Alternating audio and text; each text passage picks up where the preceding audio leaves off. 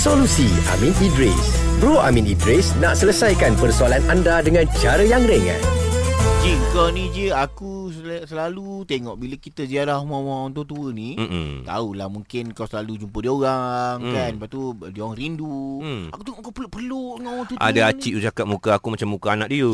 Ji, tapi tak Oh. boleh, Ji. Aku mau anggap dia mak. Ya, anggap. Tapi kau Hmm, dengan... Eh, eh, Ji. itu kau buat kat Farah je.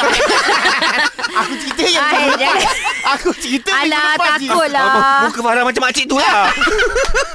Bro Amin, tolonglah saya. Dia seriau sebenarnya Ha. Dia tadi tak, masalah saya rasa ni, saya dengan Ipah ni sama je. Ah. Ah, jenis yang macam mana, macam mana Jo orang tua. Orang tua-tua dah lama tak jumpa Lepas tu dia nak berpeluk-peluk Dia anggap macam anak kita Hmm. hmm. Setakat mana kita nak menyantuni orang-orang macam ni Ya. Okey, kita kena tengok dulu bagaimana cara Nabi sallallahu alaihi wasallam menyantuni cucu-cucu baginda. ah. Ha, dalam uh, diriwayatkan oleh Imam Tabrani uh, daripada sahabat Jabir radhiyallahu anhu dia cerita saat aku menemui Nabi sallallahu alaihi wasallam aku temui beliau sedang berjalan uh, dia macam kuda-kuda. Ah. Merangkak-merangkak Ah mengangkat kan. Ah. Hmm. Dan di atas Nabi tu ada Saidina Hasan dan Saidina Hussein. Masya Allah. Dan Rasulullah SAW bersabda sebaik-baiknya unta adalah unta kalian berdua. Maknanya dia.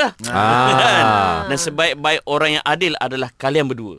Okey. Nampak maknanya Nabi bergurau dengan cucu-cucu baginda. ah.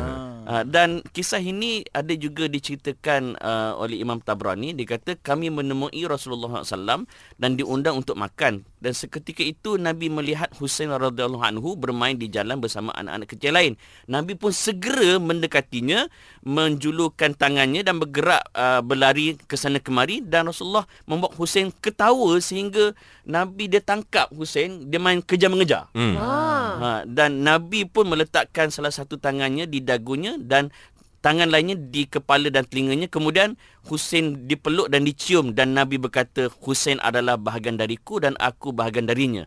Allah mencintai siapa orang yang mencintainya, Hasan dan Hussein dua putera dari segenap putera. Ini menggambarkan bagaimana Nabi ni sampai main cikucak dengan dengan dengan cucu baginda. Ha, jadi sekaligus memberikan contoh maknanya atuk-atuk mm-hmm. dengan cucu-cucu ni tak ada had pun. Ah, no itu yang problem. cucu-cucu comel. Ha.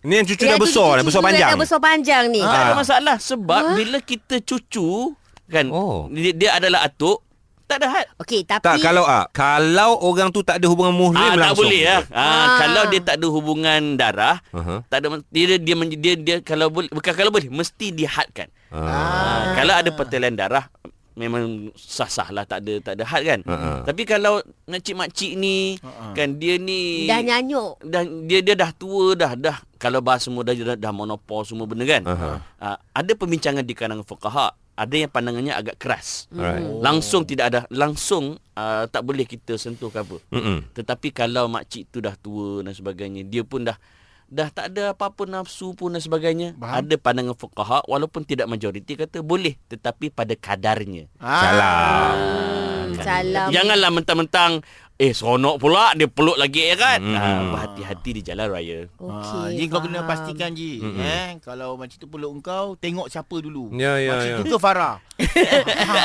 Aku Oh, beza Ji. Tolong ah. Tapi makcik kat situ semua under 50 bro. Solusi Amin Idris dibawakan oleh Telekom Siti Khadijah.